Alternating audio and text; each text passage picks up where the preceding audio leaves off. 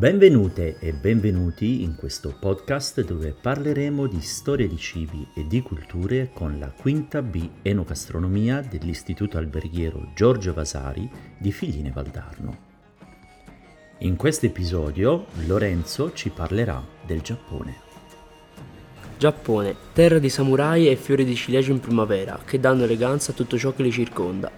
Terra di sapori forti e gustosi che contrastano la delicatezza del pesce adagiato sull'ormai nota palla di riso.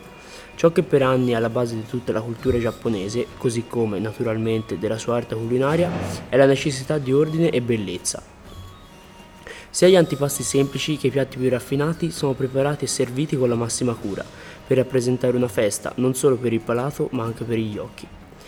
Anche i bambini possono godere di tutte quelle meraviglie che hanno a disposizione grazie a una delle tante culture del loro paese, la cultura kawaii, che tradotto dal, dal giapponese significa carino. Con questa cultura riescono a rendere il cibo carino, trasformandolo in personaggi dei cartoni animati o dandogli varie forme che attirano l'attenzione di tutti.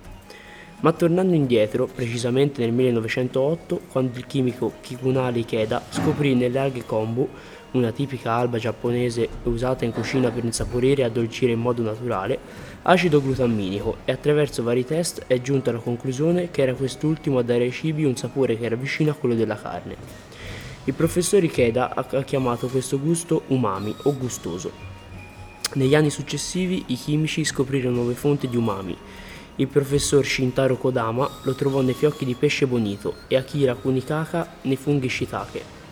Oggi possiamo dire che il gusto umami si trova nei brodi di carne, nei funghi, in tutti i prodotti fermentati come il miso o in una della stessa pasta salata ottenuta dalla fermentazione della soia o del riso. È un ingrediente indispensabile non solo per la zuppa di miso, ma anche per alcune salse, che conferisce un sapore intenso.